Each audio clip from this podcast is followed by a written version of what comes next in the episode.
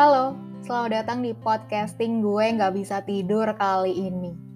Jadi, kali ini gue pengen bahas seputar jadi anak rumahan setelah adanya pandemi COVID-19. Sebenarnya nggak melulu anak milenial atau muda-mudi kayak gue yang jadi anak rumahan.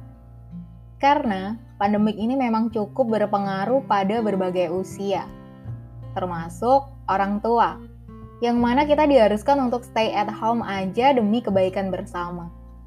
Jadi, kalau dibilang gue sebagai muda-mudi udah bosan jadi anak rumahan, jawabannya iya, gue udah bosan banget. Apalagi sebelumnya gue start masuk ke dalam lingkup orang-orang yang banyak beraktivitas. Banyak pergi buat traveling, banyak pergi buat kulineran. But it's so bored. Gitu kan ya? Setelah diharuskan di rumah aja.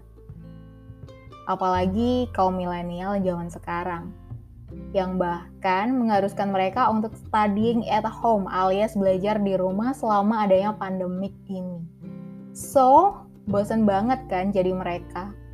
Selain belajar di rumah, jadi nggak bisa ketemu gebetan di sekolah, nggak bisa ngecengin kakak kelas yang cakep, nggak bisa ngusilin teman sebangku, Gak bisa contek-contekan di kelas, gak bisa rame bareng waktu jam kosong. Kebayang kan? Jadi gak salah kalau kita semua udah pada bosen jadi anak rumahan. Tapi jangan melulu berpaku pada bosennya doang. Banyak kok sebenarnya hal-hal baru yang justru dapat kita kerjain selama jadi anak rumahan. Kalau lo nanya hal-hal apa aja, it's so too much gitu loh Salah satunya dengan jadi anak rumahan, kita yang dulunya suka jajan, habisin duit ke sana kemari, kita jadi belajar gimana caranya berhemat, gimana caranya menabung, gimana caranya buat mengelola keuangan dengan baik. Selain itu, ada hobi-hobi baru yang dulunya bahkan gak pernah kepikiran di kita. Contohnya nih, yang dulu nggak suka perawatan, sekarang jadi anak rumahan, jadi suka perawatan. Meski perawatannya alami sih, karena namanya juga stay at home ya kan. Terus contoh berikutnya, yang dulu nggak sempat dandan karena nggak ada waktu buat belajar dandan, karena sekarang jadi anak rumahan, jadi banyak waktu deh buat belajar dandan. Belajar masak, belajar menjahit, belajar melukis, belajar main alat musik, belajar nyanyi, banyakin baca buku, baca literasi, baca novel, pokoknya macam-macam lah ya.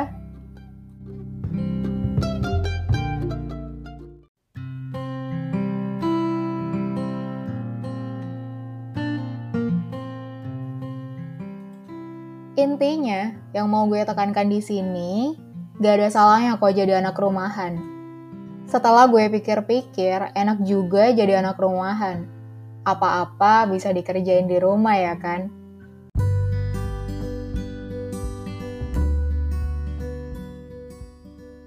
So, jangan jadikan stay at home sebagai alasan lo semua jadi suka rebahan dan mager, alias males gerak. Karena sebenarnya masih banyak inovasi baru yang tetap bisa kita jadikan aktivitas kita selama jadi anak rumahan. Masa iya sih gara-gara pandemik, kreatif kita sebagai muda-mudi jadi terhalang? Enggak dong, jangan dong. Pesan dari gue, keep being creative, keep enjoy your day, and be positive, be healthy. Karena pasti ada hari baik di balik semua pengorbanan yang sudah kita sama-sama lakukan selama pandemik ini. Jangan lupa selalu terapkan protokol kesehatan seperti menjaga jarak, menggunakan masker, dan mencuci tangan. Dan mari kita sama-sama doakan agar pandemik segera berakhir. Kayaknya udahan dulu aja ya dari Asarita di gue nggak bisa tidur kali ini. Karena udah malam juga, buat kalian semua gue pesan jangan lupa istirahat. Salam akhir dari gue nggak bisa tidur kali ini.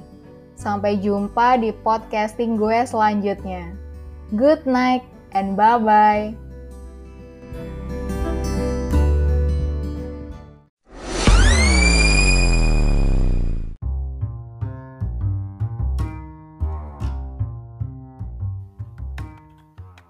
Eh sorry nih gue lupa lagi.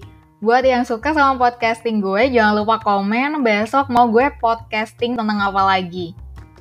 Buat yang setia dengerin, makasih banget. Bye-bye.